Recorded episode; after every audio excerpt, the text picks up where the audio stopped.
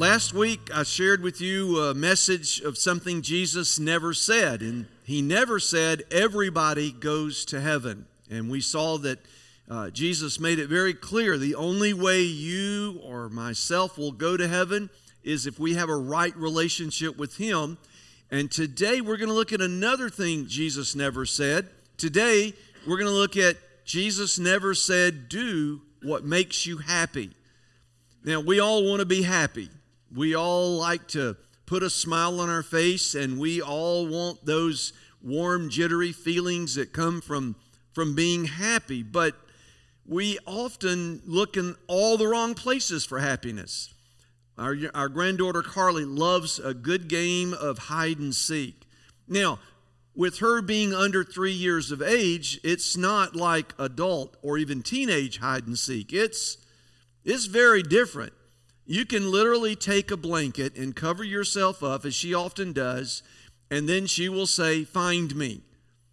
And you have to pretend that you're looking everywhere but there, where she obviously is right before your very eyes.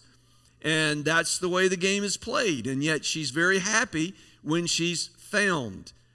Sometimes we play the game of life seeking for happiness like a toddler played hide and seek we, we look in all of the wrong places and we look for things that will never fulfill that void in our life, and yet that's the way we think we can find happiness. Now, these are some things that people do to find happiness, not just in our day, but in Jesus' day and before Jesus. We try to find happiness in things like relationships. We think if we find the one, the perfect man. By the way, that doesn't exist. Oh my.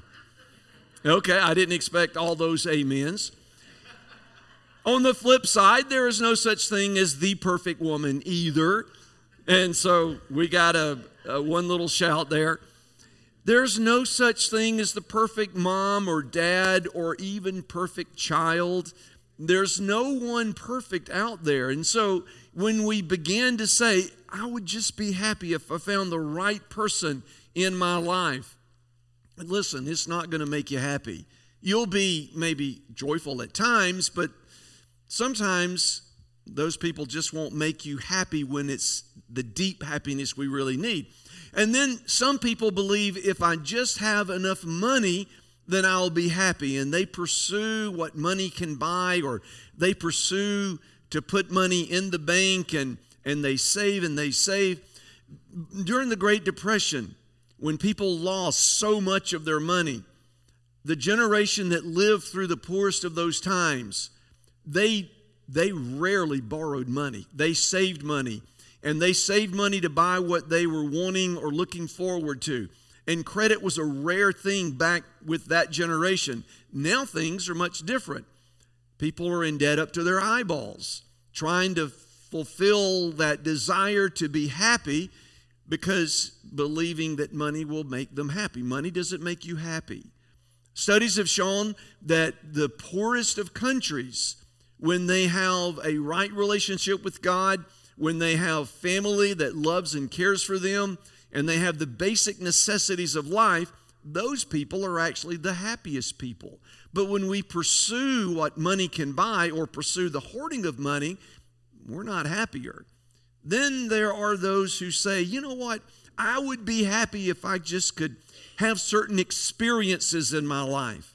If I could just travel and I want to go to other countries, if I could travel to another country, or in some cases, if I could just travel to another state, if I could see the Grand Canyon, or if I could have this amazing dining experience, or this amazing vacation experience, then I would be so much happier. And we define our happiness by what we do in life, but yet it often doesn't fill the void either, those experiences. Then there are those that say, you know, the experience may be, I just need to move to another town, or I may need to change my life, but it, it just won't make you happy. It's plating that game of hide and seek where happiness will always just sort of vanish when you get to this new destination. And then there are those who say, you know what, if I was just more famous or if I had a, a certain status of life, then I would be happier. I'm, I'm not well known, or I wish I was more well known, or people don't really like me for who I am. And they think if I just seek that, then I'll be happier. You know, I, I don't get on Facebook very much, but I know that there are those who live from, for the likes and the kudos that Facebook often brings with it, or Twitter, or TikTok, or any of the other social media events out there. But none of those things will make you ultimately happy. And then there are those who say, you know what, I would just be happier if my sports team just won. It, it won't make you happy. It won't make you unhappy. It just doesn't do much. Some would say, you know, if, if, if my politician would just do what needs to be done, I would be happier. It won't make you happier either. There are all these things in life that we try to fill the void of unhappiness, and we believe that if we put those in our life, we'll just be happier. But, but they all come up short. We even at times believe if I had the right job, I would be happier. Listen, happiness comes from something that is much deeper than any of those things that I've just talked about. Now, they can affect our level of happiness. They might rob us of some happiness, but ultimately, what people do is they replace this relationship with another relationship, or this job with another job, or they replace this money, or this house, or this whatever you fill in the blank with something else, thinking that the something else will make them happy. And at the end of the day, they're still unhappy because we carry with us often the same problems from this relationship or this house or this job or this career or whatever this happens to be that we're trying to fill that unhappy void with to the next thing without really dealing with the deeper inner need in our life. And that's what I want us to talk about today. There's a verse of scripture, and Jesus never said, Do what makes you happy. Jesus actually challenged us to go much deeper than superficial scratch and smell happiness. In this story, in John 8, verses 1 through 11, we, we, we see some incredible events about to happen. I'm going to start reading with verse number 1. It says, But Jesus went to the Mount of Olives. So he went to the Mount of Olives where the Garden of Gethsemane was, and across the way was Jerusalem and the temple. Then in verse 2, at dawn, he went to the temple complex again. And all the people were coming to him, and he sat down and began to teach them. Then the scribes and the Pharisees brought a woman caught in adultery, making her stand in the center. That doesn't sound like a lot of fun, does it? Teacher, they said to him, this woman was caught in the act of committing adultery. In the law, Moses commanded us to stone such women. So what do you say? They asked him this to trap him in order that they might have some evidence to accuse him. Jesus stooped down and started writing on the ground with his finger. When they persisted in questioning him, he stood up and said to them, The one without sin among you should be the first to throw a stone at her. Then he stooped down again and continued writing on the ground. When they heard this, they left one by one, starting with the older men. Only he was left with the woman in the center. When Jesus stood up, he said to her, Woman, where are they? Has no one condemned you? No one, Lord, she answered. And then Jesus said, Neither do I condemn you. Go, and from now on, do not sin anymore. Now, this is a very interesting story. There are three primary characters, and I'm putting the, the, the, the, Pharisees and the scribes in one category of characters. There's Jesus, the Son of God, the creator of all. There's the woman caught in the very act of adultery. And then there are the religious leaders. And each coming with their own unique perspective. First, let's look at the Pharisees, the scribes, the religious leaders, the holier than thou. They came carrying a hoot nanny knot about the woman. They only cared about themselves. They cared more about getting rid of Jesus, silencing him, because they just didn't like him. As a group, they felt that he was messing with their system. He was messing with their political, their social, and their financial agenda. They didn't like what he said. They didn't like that the crowds loved him. They didn't like that he challenged them. They didn't like the fact that he said to them, You need to change your life. And so they said, We want him gone. We want him out of here. So they figured, How can we trick him and get him to say something bad about the law of Moses? and then we can discredit him, and then we'll be done with him. That was their plan. Know, in their plan, I'm pretty sure they knew about this woman and her lover. Probably.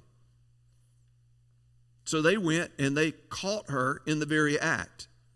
So when they caught her in the very act of doing this deed, they said, This is our moment. Jesus is in town. We know where she's going. So they went and they got her and they brought her, and here's the story. Then the woman. Here's a woman apparently unhappy in her marriage, unhappy with the way her life was going. And what did she do? She thought to herself, I could be happier with another man. I could be happier because this other man gives me the attention that I don't get from my current husband, and I'm going to go and be with him secretly. And that's what she did. And now she's caught in this fray of Jesus and the religious leaders. And then, of course, there's Jesus. Jesus did some, um, I mean, this was absolutely incredible. They came with the accusations. She's there in the middle. And as they demanded Jesus to say, Hey, what do you say? What do you say? The law says she should be stoned. By the way, the ancient Jews loved a good stoning. I mean, literally, they loved to stone people. They, they, it, it, after Jesus was killed on the cross and buried and raised from the dead, the apostles that remained, Stephen and others, Paul himself. Paul was stoned multiple times, left for dead more than once. So they, they loved a good stoning. And so Jesus knew the risk, he knew the danger, but he also knew that his time wasn't there yet. But he needed to address the problem. So then he just stoops down and starts writing on the dust, the dirt that's there in the temple complex. People have wondered, what did he write? John doesn't tell us what he wrote. But this is what most people believe he wrote. He wrote the sins of the men accusing this woman. That is classic, isn't it? I mean, I don't know what he wrote. I can only imagine what he wrote pride, lying, uh, I don't know. I mean, the list could just go on and on. He may have written even adultery. He may have written the word lust, greed. Whatever it was he wrote, he just wrote it. They're ignoring what he's writing because people who don't want to see their own sin and look at the sin in the mirror, they don't want to see that they ignored it and they kept saying, What do you say? What do you say? What do you say? And they were getting angrier by the moment. And then Jesus stood and he said, Okay, whoever among you has no sin, throw the first stone. He didn't condemn the woman, he didn't sentence her to death by stoning because of adultery, but he said, If one of you gentlemen has never sinned, then you throw the first stone. That's pretty powerful. And then Jesus knelt back down and just kept writing in, this, in the dirt. One by one, from the oldest to the youngest, they dropped their stones. Now, when we say stones, we're not talking little rocks. We're talking baseball, softball sized rocks. One by one, they dropped them and they walked off until they were all gone. And it was only Jesus and this woman. And then he asked her, Where are your accusers? And she said, There is no one but you.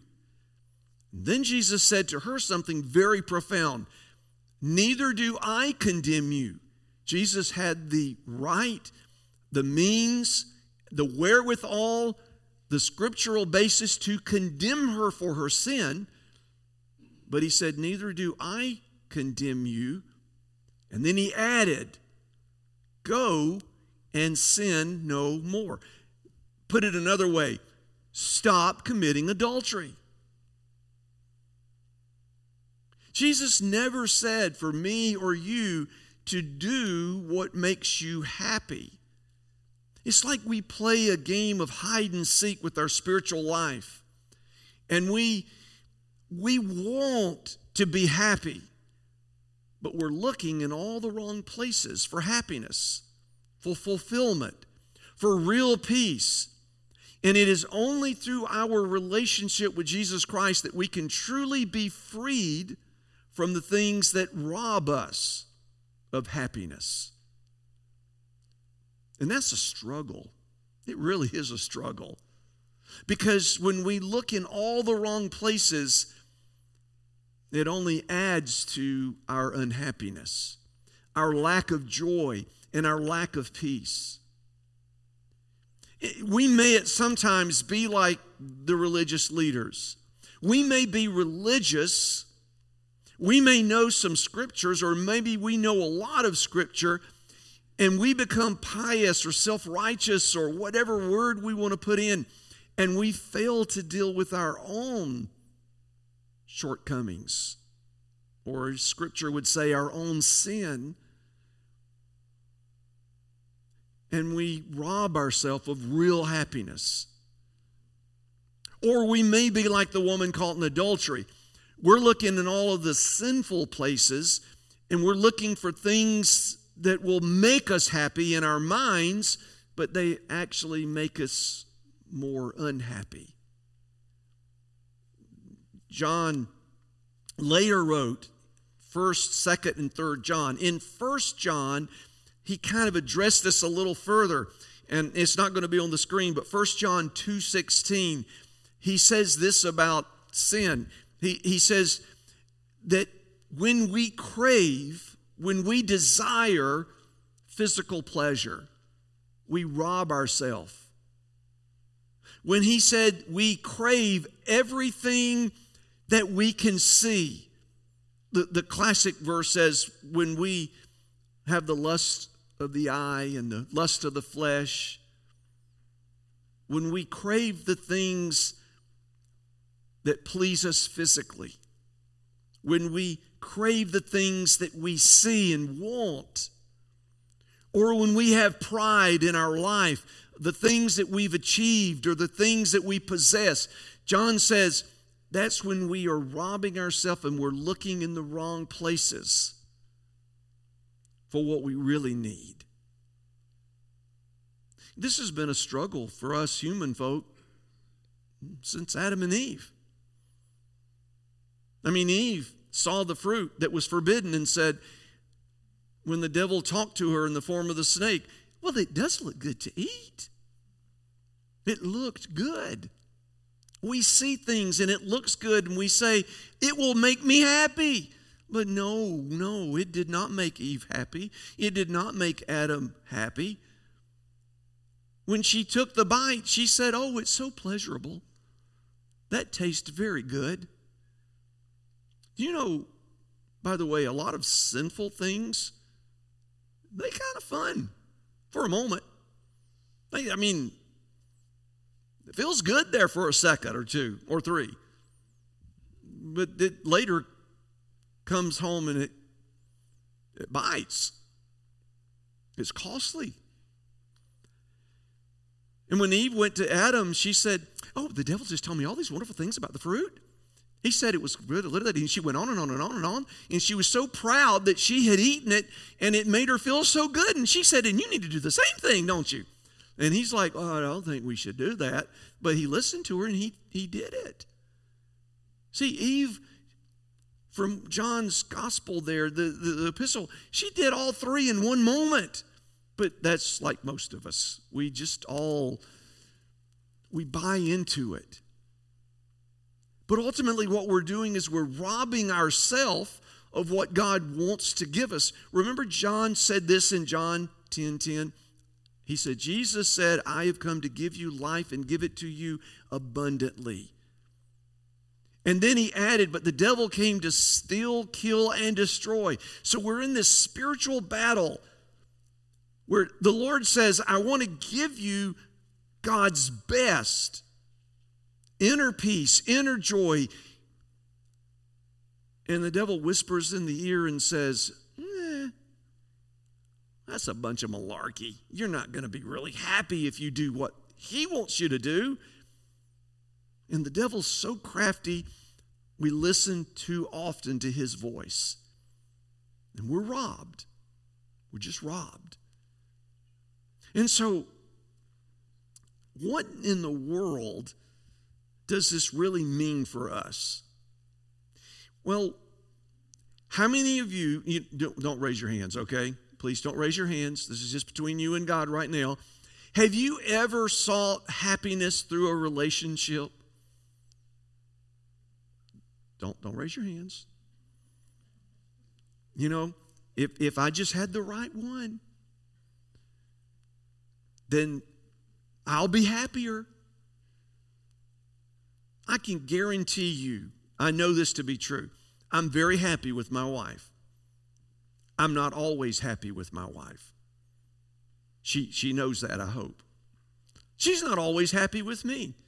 She's mostly happy with me. Did you catch that? Mostly. And there's times that, I mean, these were little things. I mean, this is through the years that I've snored at night. Do you know what it's like to be laying there quietly, enjoying some good sleep, and your husband or your wife is just sawing some logs? You just got up to go to the bathroom and you came back, and he or she's just sitting there. and then you are about to fall asleep and it and you hear this and you hear this and you finally poke him or her and you kind of say would you just roll over? I remember one night years ago i was sawing some logs. It was amazing until i had the largest poke in my side with an angry woman leaving the bedroom uttering these words I'm going where I can get some sleep. She didn't say it like that. Now, for tit for tat, I've done the same thing with her. It's not all me, it's her. It's not her, it's me, it's both of us. Why? Because we're humans. We can give each other happiness, we can also rob each other of some happiness. For those of you that don't know, I have extreme OCD issues. For example, I'm the only one in our house who can properly load a dishwasher. I mean, that's the truth. I, I know it's true. If, if you want me to teach you how to load your dishwasher and to pack it as full as possible and get everything spotless clean, I'm your man. But I can guarantee you this that won't make you happy. There have been moments when I have been known to go behind my wife or my daughters and reload the dishwasher because it wasn't done properly. Do you know what that says to those other folks, whether it's Rhonda or my children? I ain't going to do it no more. Now, there's a part of me that makes me happy with that because then it's like, I'm in, I'm in control. Here's what I'm trying to say we people have our quirks that can drive other people batty. And there's no person that will truly make you happy. So if you're searching for somebody to make you happy, it ain't going to happen. If, if you're looking for money to make you happy, it will not make you happy. I mean, it just will not make you happy. There is no amount of money that you can put into your bank account or that you can spend that will make you happy. And I'm not going to rehash that list from earlier, but whatever you might seek to make you happy, Jesus said, I never told you to do what was happy.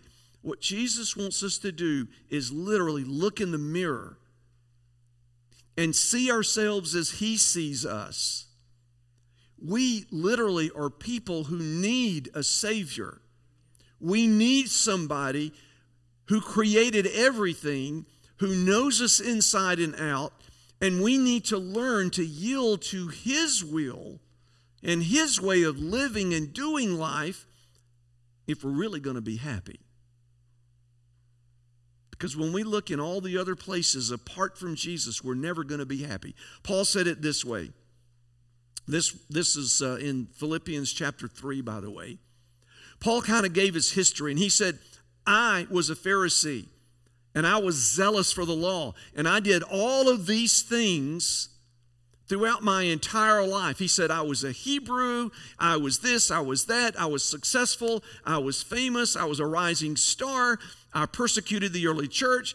And he said, I, I, I, I did all of these things thinking that I was right in this world. And he said, and I felt good about it until he said, I met Jesus. He said, When I was on the road to Damascus and Jesus himself appeared to me and asked me, Why are you doing what you're doing? He said, uh, I'm doing what you want me to do. And Jesus said, No, you're not doing what I want you to do, you're doing what you want to do. And you need to change that, Paul, if you're going to be happy, if you're going to be blessed, and if you're going to experience peace. And Paul said, uh, You know what? Okay. And he said, It was at that moment when he looked back later that everything he had done to pursue happiness and purpose and fulfillment, Paul said, all of that was just garbage. It was all worthless. It got me nowhere. And he later wrote to the Philippian church in chapter 3. He said, I had to come to the point where I needed to simply say, I want to know Jesus. Not just know him in my brain, he said, but I needed to know him in my heart, in my life. I realized that the creator of the world knew what I needed more than anything. And when I knew him in a relationship, it was then and only then could I experience real happiness. And that's where a lot of people get messed up. They know Jesus in their brain, but they don't really know him in their heart. They're, they're not, it's like I know about Jesus, but I don't know him relationally. I, I knew Jesus before I knew Rhonda, by the way. And she's important to me. I knew Jesus before I had any children. They're important to me. And I knew Jesus before any of my grandchildren came along. They're important, but He's more important. One day, I'll breathe my last, or Rhonda will breathe her last, and the list could go on and on and on. And I'm, I'm going to have to learn if she goes before me, or God forbid, one of my children go before me, or my son in laws go before me, or my grandchildren go. Be- I have got to learn that Jesus is the only one that can truly fill my deepest needs. And like Paul said, I've got to know Jesus not just in my brain, but in my heart. And I'm pursuing this relationship with Him to grow. And He also said in Philippians chapter 3, I want to experience the power of His resurrection in my life.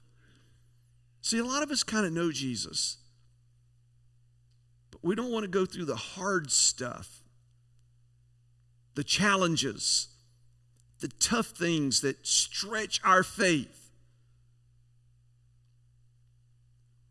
to experience His power to overcome the things that are robbing us. Can you imagine if Adam and Eve, in their little interchange, if the powerful presence of God had appeared at that moment before Adam took the bite? And the Lord said, Adam, what are you about to do? I mean, let's just think Adam kind of was goofy at that moment. I'm going to eat this fruit that my wife says is so good. And the Lord would say, mm, You think that's going to make you happy?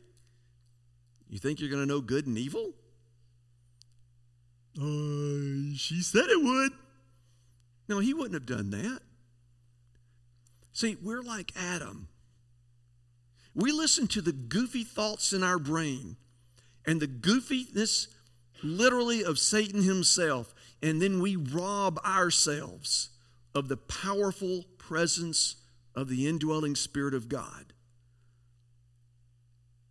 When we know Jesus, we have to say, Jesus, I don't want to do this because it's hard, and I don't want to go through that because it's difficult. There have been moments in Ron and I's life when we, we fought. Yeah, we fought. We still fight every now and then. When we have those moments where we fight, it popped in my mind once. I could live without her. She makes me mad. And then the Lord whispered in my ear and said, You married her. And I'm like, Well, yeah, I did, but she makes me mad sometimes. There's probably somebody else out there that wouldn't do that. The Lord said, You really think that? Haven't you met other women? Talked to other women? Talked to other people? You think there's a perfect woman out there? Lord, I'm like, No. Well, you go over there and make up with her then. No, I don't really want to do that right now. She's mad. There have been moments in the middle of the night, well, maybe not the middle of the night. I'll go in and say, Ron, I'm sorry. I shouldn't have said that. That was insensitive. We make up. You know why? It's not easy to do these. When we get stubborn and selfish and bullheaded and we look in all the wrong places for happiness, God says, when you know me as Lord and Savior, and when you let the Holy Spirit fill and indwell you and empower you, you can work through the most difficult of circumstances and situations. You can endure. The last part of what Paul said is the most difficult part, and I'll close on this he said, I want to know Jesus and I want to experience his resurrection power and I want to suffer for Jesus. That's opposite of happiness, isn't it? Suffering. Who wants to suffer? Sign me up for the suffering wagon. I want to I want my life to be harder. We want life easy. But it's through suffering. Paul the apostle the man who persecuted Christians before he became a Christian himself became persecuted. He was stoned. He was beaten. He was imprisoned. He was belittled. He was made fun of. And the list goes on and on. And it was all because he spoke out for his faith. But he was a man that we today look up to and say, What a guy.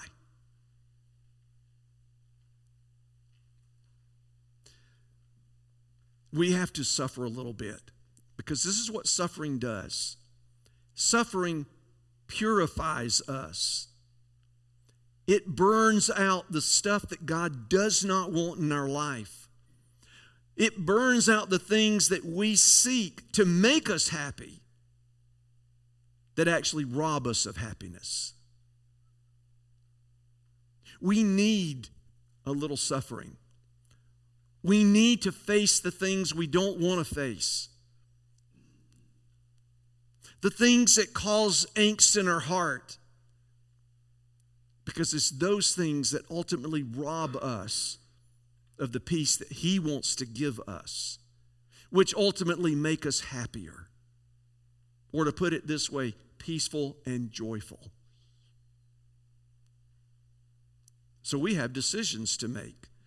And the decision is this Do I want to keep living my life pursuing the things that are easy and simple so I can be quoted happy? Or do I want to become more like Jesus and do the harder work so that later I can overcome what robs me of real happiness and experience an inner peace that only He can give me? And that's a choice we all have to make. And I hope you make the best choice. Otherwise, you'll continue to be unhappy. I mean, there ain't nobody that can fix it but you with Jesus' help. Let's pray together.